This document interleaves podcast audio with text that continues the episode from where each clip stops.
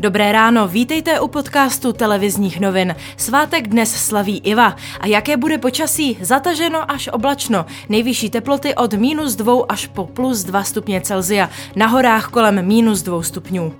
Dneškem si mohou řidiči začít kupovat nové elektronické dálniční známky platné pro příští rok. K dostání budou na internetu, na poště a na vybraných čerpacích stanicích. Typy i ceny známek zůstávají pro příští rok stejné. Roční známka stojí 1500 korun, měsíční 440 a desetidenní 310 korun. Zůstává i zvýhodnění pro ekologická auta. Na jaře se kvůli pandemii nebudou konat povinné jednotné přijímací zkoušky na střední školy. Ředitelé škol budou moci podle ministerstva školství studenty přijímat bez zkoušek nebo na základě vlastních testů. Kvůli pandemii byl možný pouze jeden pokus na přijímací zkoušky. Příští rok se situace změní. Mám dobrou zprávu pro rodiče, ale i pro děti, protože skutečně eh, v tuto chvíli eh, počítáme s tím, že eh, budou ty dva pokusy na tu jednotnou přijímací zkoušku. Maturity se uskuteční za standardních podmínek podmínek.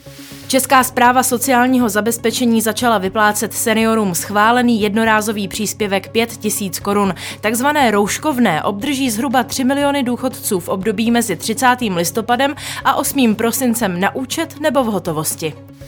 Od soboty budou možné návštěvy v sociálních zařízeních. Podmínkou bude negativní výsledek antigenního testu starý maximálně 48 hodin. Bude možné použít i testy, které zařízení mají pro klienty a personál. Ve Walesu vstupují v platnost nová opatření. Dotknou se především restaurací a barů. Od pátku budou muset restaurace zavírat už v 6 hodin. Poté budou moct jídlo vydávat pouze z okének a to do 10. hodiny večerní. Stravovací zařízení mají také zákaz prodeje alkoholu. Opatření se dotkne i muzeí, galerií a kasín. Britská vláda uvedla, že nakoupila více než 2 miliony dávek vakcíny proti koronaviru. S očkováním chce začít co nejdříve. Jako první obdrží vakcínu zdravotníci a seniori. Zítra končí ve Velké Británii měsíční lockdown. Místo něj vchází v platnost třístupňový plán podobný českému systému PES.